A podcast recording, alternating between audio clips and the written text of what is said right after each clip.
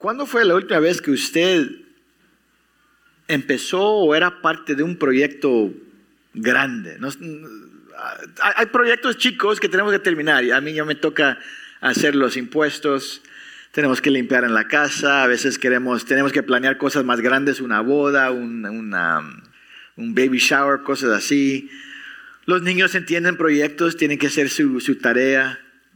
Si tienen juego de video, tienen que, quieren terminar un nivel y seguir el otro nivel. Esas cosas son proyectos más, más chicos que requieren energía y tiempo, pero ¿ha sido usted parte de un proyecto más grande, algo que va a durar años, algo que ustedes saben, esto no se va a terminar pronto. Quizá algunos se sintieron así, conectados con su educación, empezar el colegio y saben que no hay más, pueden trabajar más duro, pero va a durar años para terminar esto. Hay gente que quizás se siente así, queriendo salir de la deuda. No se puede hacer de un solo, va a durar años a veces, hacer pagos. Es obras grandes, proyectos grandes así, eh, a veces es, dan como una tristeza porque uno sabe, no importa qué tanto esfuerzo le meto, va a durar años. Pues si usted está en algo así, o si usted ya pasó algo así, quiero que piensen en el sentido, en las emociones conectados con el fin de ese proyecto. ¿Cómo se sintió graduarse o terminar un proyecto largo o cómo se imaginan que se va a sentir ese día que se termine pagando una deuda o construir algo.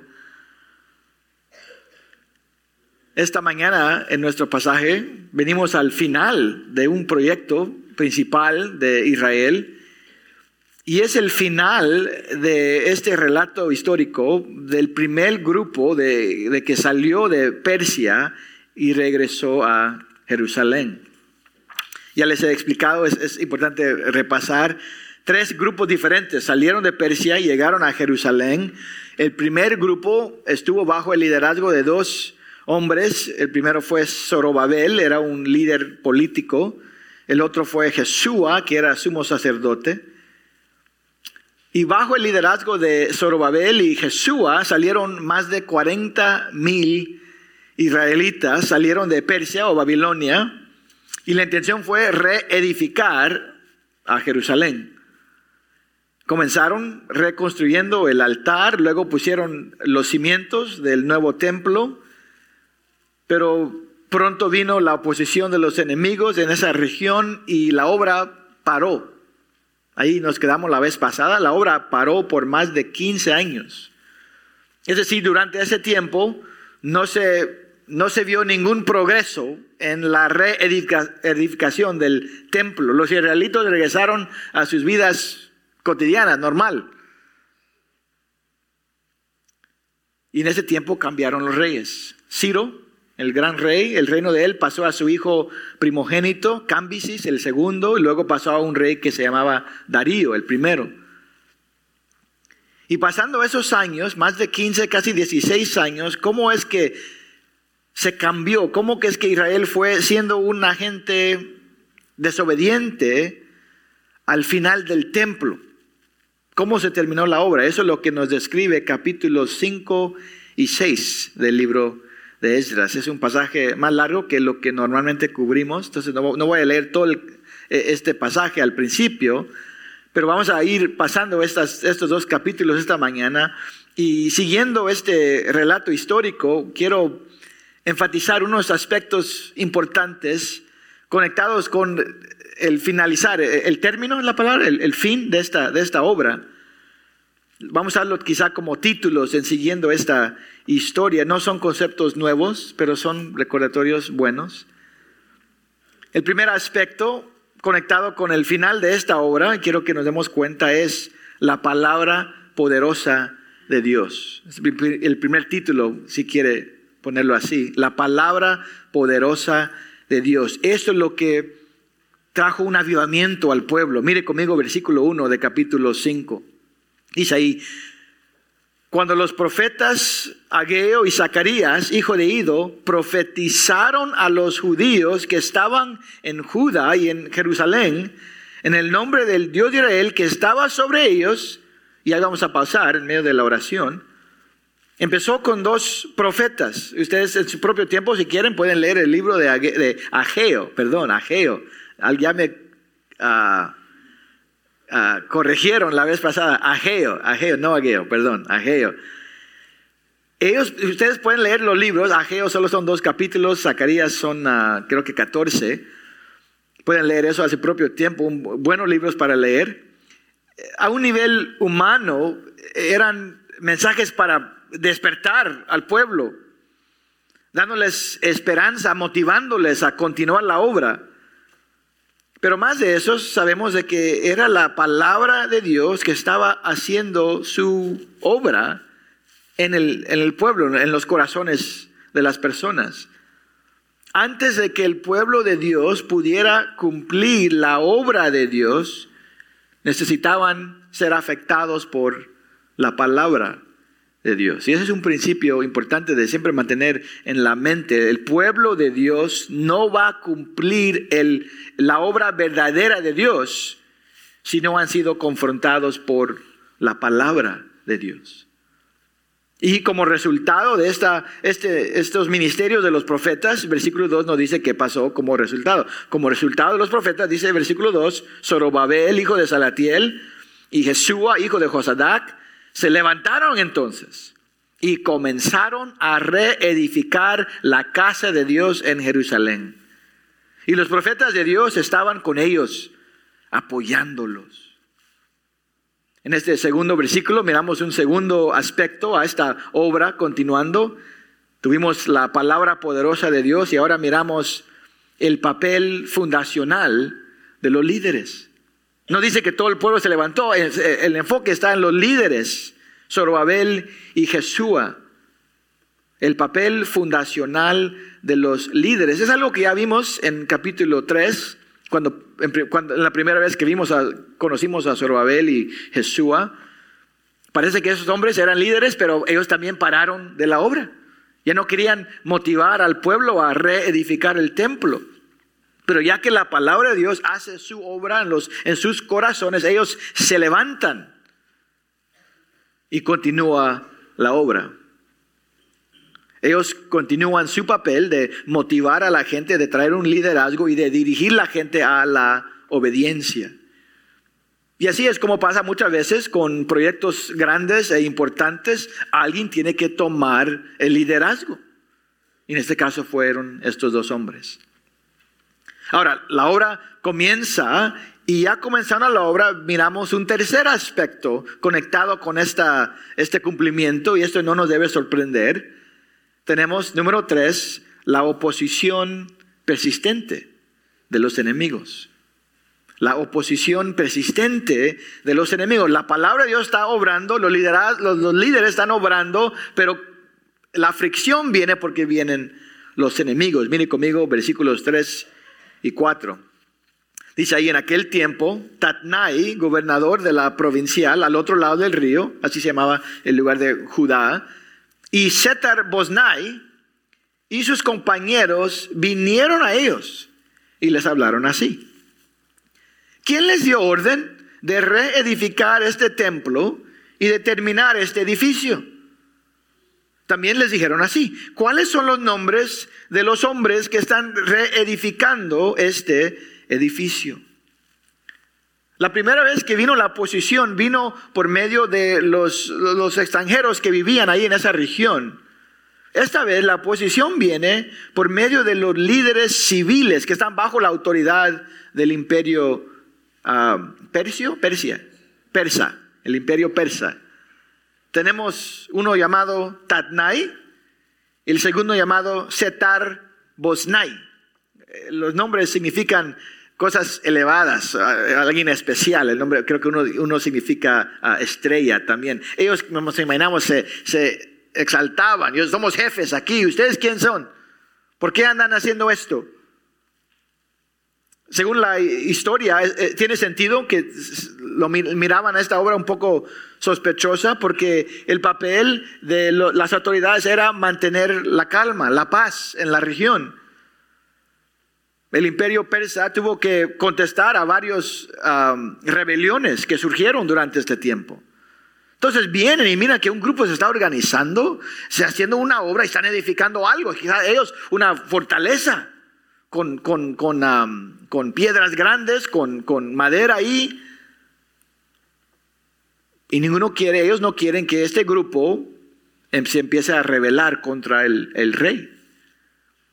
Entonces, Tatnai y Setar Bosnai dicen, pues, ¿qué están haciendo aquí? ¿Quién les dio autorización para hacer esto? Es como uno que viene a la casa y están pidiendo los papeles, ¿verdad? El permiso para hacer este trabajo.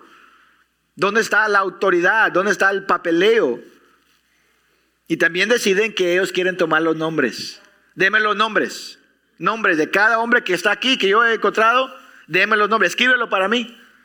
En letra de molde, que lo pueda leer. Te quiero todos los nombres. Pues esto es más de 2500 años, el tiempo que nosotros estamos hoy.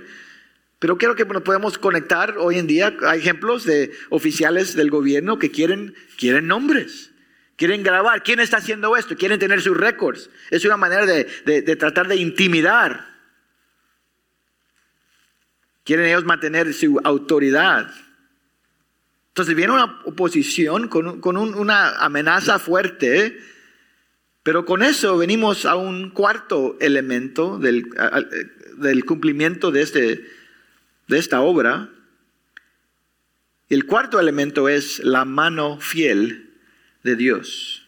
Entonces vimos la palabra poderosa de Dios, el papel fundacional de los líderes, vimos la oposición persistente de los enemigos, pero ahora, y el enfoque mayormente de estos capítulos es la mano fiel de Dios. Mire versículo 5. Pero el ojo de su Dios velaba sobre los ancianos de los judíos y no les detuvieron la obra hasta que un informe llegara a Darío y volviera una respuesta escrita tocante el asunto.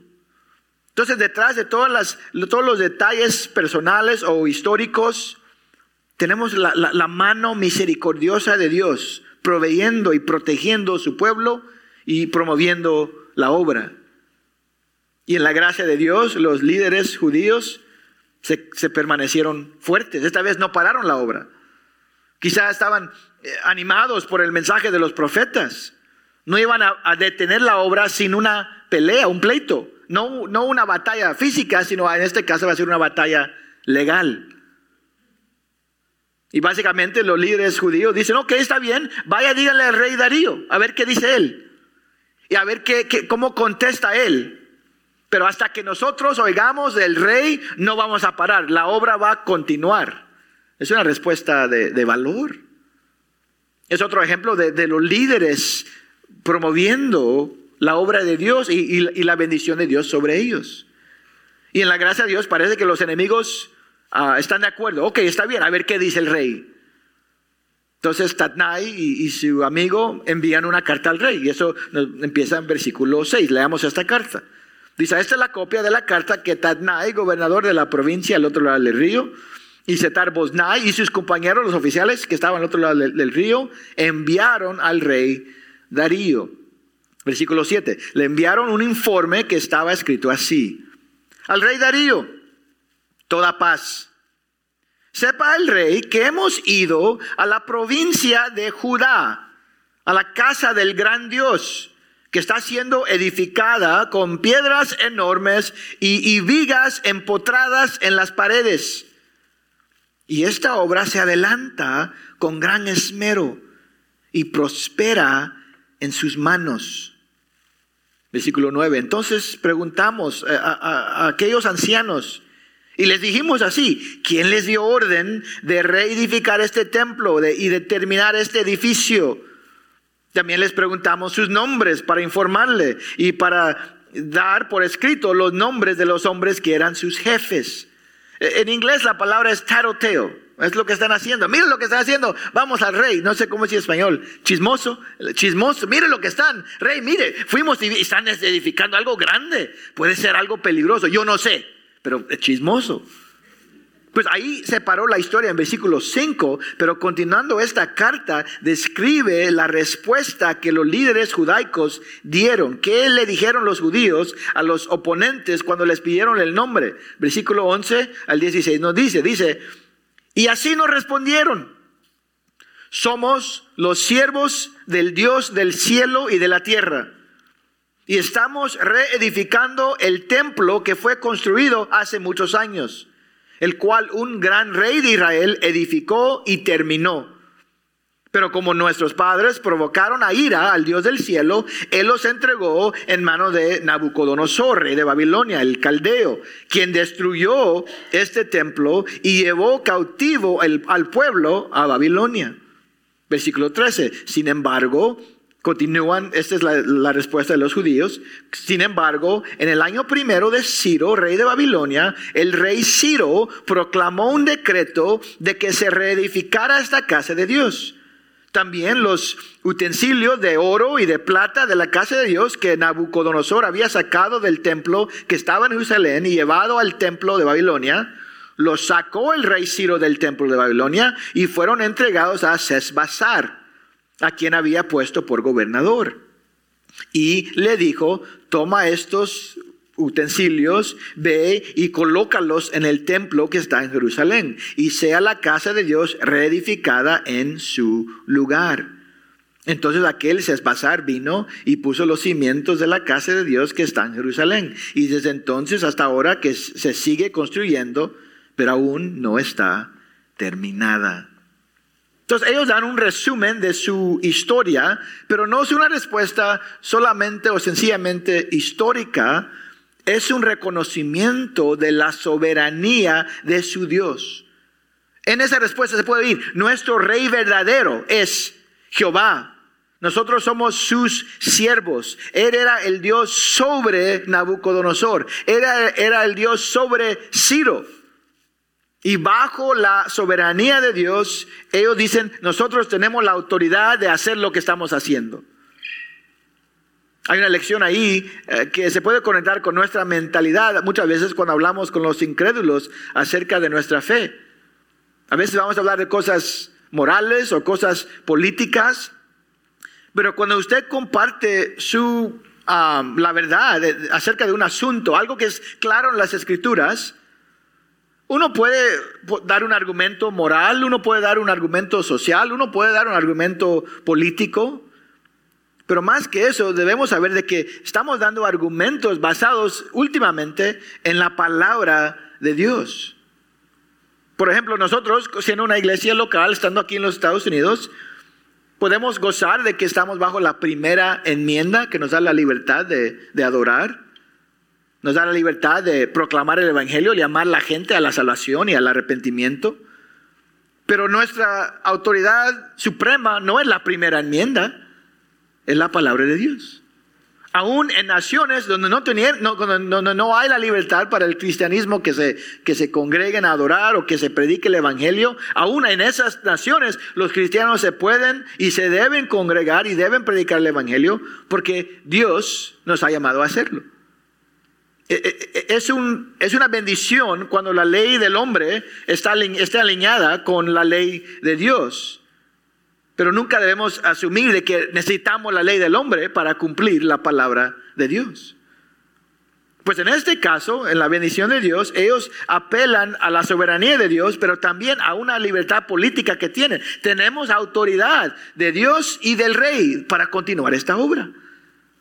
Entonces, la carta que vino desde Tatnai y los demás termina con una, una petición humilde pidiendo al rey que él les dé una respuesta. Versículo 17. Ahora, si al rey le parece bien que se busque en la casa del, del tesoro del rey que está ahí en Babilonia, a ver si es que fue proclamado un decreto de parte del rey Ciro para reedificar esta casa de Dios en Jerusalén y que se nos envíe la decisión del rey en cuanto a este asunto.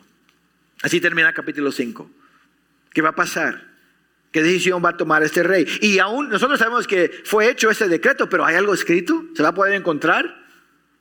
Capítulo 6 continúa, versículo 1. Entonces el rey Darío proclamó un decreto Y, y buscaron en los archivos donde se guardaban los tesoros ahí en Babilonia. Y en Acmeta, es otra ciudad, en Acmeta, en la fortaleza que está en la provincia de Media, hallaron un rollo en el que estaba escrito lo siguiente. Memorándum. E, e, es una palabra más oficial, es un récord, es como tomar la minuta o el acta de, una junta. Lo que, continúa en versículo 3 no es, eh, no, son exacta, no es exactamente igual lo que se lee en capítulo 1, pero ese es un récord oficial que se encontró. Lo que el rey Darío hubiera, alguien se lo leó a él. No lo encontraron donde esperaron, pero en la providencia de Dios otra vez eh, encuentran esta, esta minuta, este récord oficial, este memorándum. Versículo 3. En el año primero del rey Ciro, el rey Ciro proclamó un decreto en cuanto a la casa de Dios en Jerusalén, que sea reedificado el templo, el lugar donde se ofrecen los sacrificios, y que se conserven sus cimientos con su altura de 60 codos y su anchura de 60 codos, que termina siendo 27 metros. Versículo 4, con tres hileras de piedras enormes y una hilera de madera, es lo que ellos estaban viendo, piedras y madera. Y que los gastos se paguen del tesoro real y que también se devuelvan los utensilios de oro y de plata de la casa de Dios, los cuales Nabucodonosor sacó del templo en Jerusalén y trajo a Babilonia. Y que se lleven a sus lugares en el templo en Jerusalén y sean colocados en la casa de Dios. ¿Qué dice este memorando? Exactamente lo que los judíos habían dicho. Ellos tenían la autorización de reedificar este templo y aún los fondos de hacerlo iban a salir del banco de los persas. Entonces Darío, leyendo ese récord, hace su propio decreta. Y eso es lo que se graba en versículos 6 al 12. Dice así, ahora pues, ahora está escribiendo el rey, ahora pues, Tatnai, gobernador de la provincia al otro lado del río, Setar Bosnai y sus compañeros, los oficiales del otro lado del río, el rey dice, aléjense de ahí no impidan esta obra de la casa de Dios y que el gobernador de los judíos y los ancianos de los judíos reedifiquen esta casa de Dios en su lugar. Además, este es mi decreto en cuanto a lo que han de hacer por estos ancianos de Judá en la reedificación de esta casa de Dios. Del tesoro real, de los tributos del otro lado del río, se han de pagar todos los gastos a este pueblo. Y esto sin demora Versículo 9. Y todo lo que se necesite, novillos, carneros y corderos para holocausto al Dios del cielo, y trigo, sal, vino y aceite de unción, según lo pidan los sacerdotes que están en Jerusalén, se les dará día por día sin falta, para que puedan ofrecer sacrificios agradables al Dios del cielo y orar por la vida del rey y de sus hijos. Continúa versículo 11. He proclamado un decreto de que cualquiera que quebrante este edicto se arranque un madero de su casa y levantándolo sea colgado en él y que su casa sea reducida a escombros a causa de esto y que el Dios que ha hecho morar ahí su nombre derribe a todo rey o pueblo que trate de cambiarlo para destruir esta casa de Dios en Jerusalén. Yo, Darío, he proclamado este decreto, que sea ejecutado con toda exactitud. Estos enemigos llegaron a los israelitas queriendo aterrorizarlos y al final ellos terminan amenazados por el rey. Aterrorizados. ¿Cómo creen que los israelitas se sintieron habiendo recibido esta carta del rey Darío? ¡Qué, qué alivio! Y qué ánimo ellos pueden seguir construyendo sin ninguna oposición. Los persas van a pagar por la edificación. Ellos van a proveer los sacrificios necesarios. Y aún las policías persas van a protegerlos. Esto no es solamente una victoria política, para ellos es un recordatorio, un recordatorio de que Dios está con ellos. Dios está obrando a su lado. En inglés la palabra es backfire, no sé cómo se dice en español. The plan backfired, no sé cómo se traduce. El plan se, se deshizo. Salió el tiro por la culata de atrás. Ellos querían atacar, pero no pudieron parar la obra. La obra no paró, al, contrario fue confirmada la obra y el mismo rey Darío animaba, apoyaba la obra. Ahora, ya lo he dicho antes con el rey Ciro, igual con Darío. Darío no es convertido, él no es judío, sincero. Él mira al Dios de los judíos, él mira a Jehová como uno de los muchos dioses que él ha conquistado. Para él esto es una, obra de superstición o una obra política, que cada pueblo edifique el templo a su Dios. Él quiere, yo quiero que todos los dioses me bendigan. Eso es el pensamiento de Darío. Pero los judíos saben realmente qué es lo que está pasando el mismo Dios que estaba obrando por medio de los asirianos, asirios, asirios y por medio de los babilonios, es el Dios que estaba obrando en los corazones de los reyes de Persia. Dios está ahí para bendecir a su pueblo, para apoyarlos. Y mire conmigo versículos 13 al 18, eso es lo que sucedió después. Entonces dice ahí, Tatnai, gobernador de la provincia al otro lado del río, Setar Bosnai y sus compañeros llevaron a cabo el decreto con toda exactitud, tal como el rey Darío había ordenado. Y los ancianos de los judíos tuvieron éxito en la edificación, según la profecía del profeta Ageo y de Zacarías, hijo de Ido. Y terminaron de edificar conforme al mandato de Dios de Israel y al decreto de Ciro, de Darío y de Artajerjes, rey de Persia. Y este templo fue terminado el tercer día del mes de Adar, en el año sexto del reinado del rey Darío. Versículo 16. Los israelitas, los sacerdotes, los levitas y los demás desterrados celebraron con júbilo la dedicación de esta casa de Dios.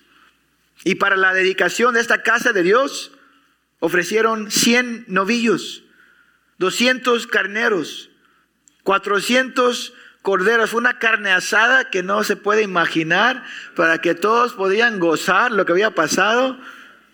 Y como frena por el pecado por todo Israel, 12 machos cabríos conforme al número de las tribus de Judá, versículo 18 entonces asignaron a los sacerdotes en sus secciones y a los levitas en sus clases para el servicio de Dios en Jerusalén, como está escrito en el libro de Moisés. Déjame compartir con ustedes un último título, un último elemento de, esta obra que se cumplió. Vimos la palabra poderosa de Dios, vimos el papel fundacional de los líderes, vimos la oposición persistente de los enemigos, hemos visto, hemos, hemos visto la mano fiel de Dios, pero ahora finalmente miramos la adoración gozosa de terminar se termina la obra y la respuesta es adorar gozosamente. La gente está celebrando por medio o por causa de el ministerio que continuaba de los profetas, la obra continuaba hasta que se terminó el templo. El rey Ciro y el rey Darío hicieron un decreta para que la obra pudiera continuar, pero sabemos de que detrás de todo eso era Dios quien había bendecido a su pueblo. Y eso es lo que, lo que dice el versículo 14, lo pueden subrayar si quieren. Dice ahí, terminaron de edificar conforme al mandato de Dios de Israel. Eso habla, por un lado, el mandato que Dios dio, Él les, los ordenó hacerlo, pero también habla de su decreto soberano. Él, lo, él, él ya, lo escribió, Él lo decretó. Esta obra se va a hacer. El templo se, se terminó ya casi 70 años, o exacto, como 69 según los historiadores, años después de que fue destruido, según una profecía de Jeremías. El templo se terminó como 20 años después de que el primer grupo había regresado. 20 años para terminar.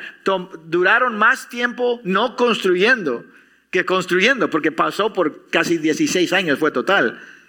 Pero ese no es el enfoque del pueblo. Ellos se enfocan en la bendición de Dios que había hecho esta obra posible. Celebran. Están llenos de gozo, están adorando al Dios de los cielos y lo están haciendo en la manera que Él ha dicho, en el templo en Jerusalén. Y como ya leímos, estaban ellos ah, ah, ah, poniendo atención, siguiendo la ley de Moisés. Se organizaron en la manera que Dios le había, hecho, le había dicho.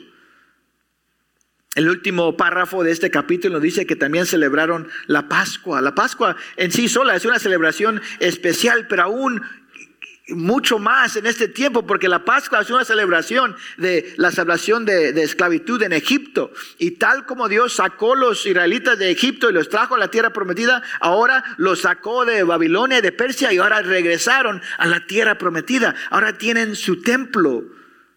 Sería un tiempo de, de gozo, una comida celebratoria. Y no era, no era solo para los israelitas, sino estaba abierta a cualquier quien quería acercarse al Dios de Jehová. Mire conmigo versículo 19 y voy a leer hasta el fin del capítulo. Dice, los desterrados celebraron la Pascua el día 14 del mes primero, según el calendario judío. Versículo 20, puesto que los sacerdotes y los levitas se habían purificado juntos, todos ellos estaban purificados. Entonces mataron al cordero de la Pascua para todos los desterrados, tanto para sus hermanos los sacerdotes como para sí mismos.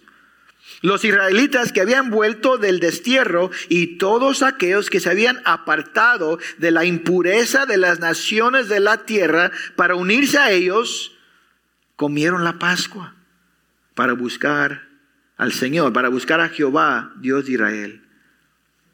Versículo 22, y por siete días celebraron gozosos la fiesta de los panes sin levadura, porque el Señor los había llenado de regocijo y había vuelto hacia ellos el corazón del rey de Asiria para animarlos en la obra de la casa de Dios, el Dios de Israel.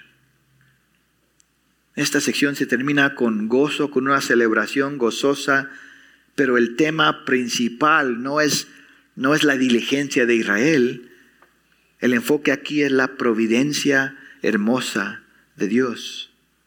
El quien estaba con su mano de misericordia y de gracia bendiciendo, preservando, protegiendo y proveyendo para su pueblo, para que ellos pudieran terminar la obra.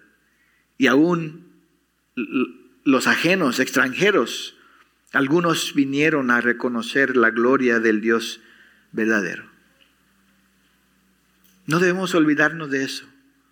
No queremos que nuestros hijos se olviden de eso. Este mundo está lleno de obstáculos. Este mundo está lleno de oposición, de gobiernos y personas que oponen la obra de Dios. Pero nada puede parar o deshacer el plan eterno de nuestro Dios. Nada puede parar que el, que el pueblo de Dios cumple el plan de Dios. Dios está con nosotros mientras que nosotros hagamos su obra. Lo que los enemigos de Dios hicieron con malicia, Dios lo navegó para, para lo bien. Eso es lo que es. No sé, tal vez se acuerdan, no sé exactamente cómo se traduce en español, pero ¿se acuerdan lo que José dijo a sus hermanos al final de Génesis 50? Lo que ustedes intentaron para lo malo, Dios lo usó para el bien. Los hermanos de José habían pecado, pero Dios es más grande del pecado.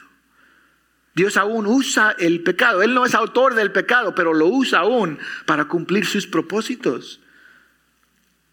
El apóstol Pablo, versículo ustedes ya conocen, Pablo dice Romanos 8, 28, para los que aman a Dios, Todas las cosas cooperan para bien, esto es, para los que son llamados conforme a su propósito. Y estos capítulos simplemente son otro ejemplo de esa verdad.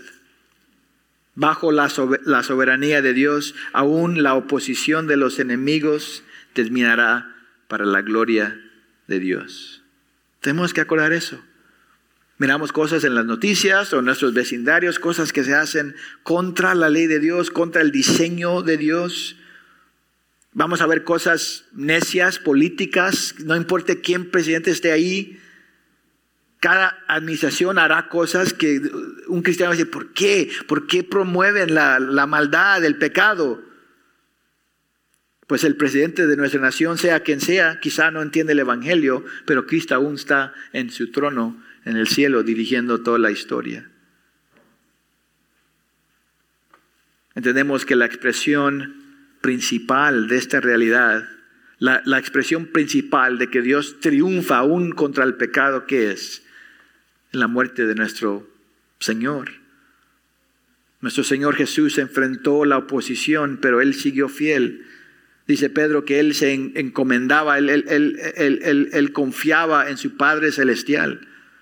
Y lo que Satanás, lo que Judas, lo que Herodes, lo que los fariseos, lo que los romanos quisieron hacer para maldad, Dios lo usó para el mejor bien que podemos tener. Y era su gloria en redimir a los pecadores. Y sabemos nosotros que tal como este templo se terminó según el plan de Dios, un día la redención eterna de Dios en Cristo se terminará también. Cristo regresará. Cada vez que se termina un proyecto y celebramos eso, debemos pensar en el proyecto, en el, en el final del, plan de Dios. Cristo vendrá, conquistará a todos sus enemigos y nos transformará, nos va a salvar completamente del pecado porque, como dice en Filipenses 1, el que comenzó en nosotros la buena obra, la perfeccionará hasta el día de Cristo Jesús. Dios terminará su plan. Dios va a cumplir su plan. Y en ese día, ¿qué vamos a hacer nosotros? Vamos a celebrar con gozo.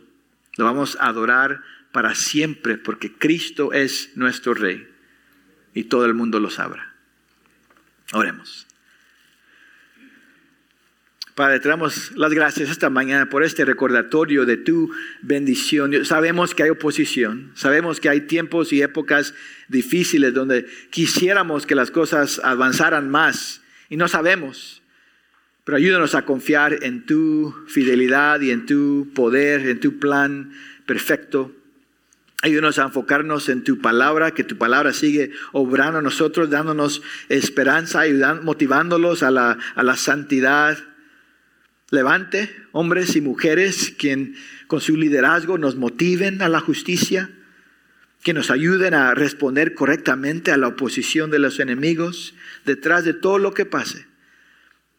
Los dolores que experimentamos emocionalmente, físicamente, cosas de estar en un mundo bajo una maldición, acuérdenos de que aún estamos bajo tu mano fiel. Y aún en la dificultad podemos gozar y alabarte, porque tú eres el Rey sobre toda la creación, y nuestro Salvador vendrá, y todo el mundo lo verá como Rey de Reyes, Señor de Señores. Tu plan se cumplirá. Miraremos el fin de tu redención y gozaremos por toda la eternidad. Que nuestra adoración y nuestro gozo esta mañana sea una muestra del gozo que tendremos para siempre. Te lo pedimos para la gloria de nuestro Señor Jesús. Amén.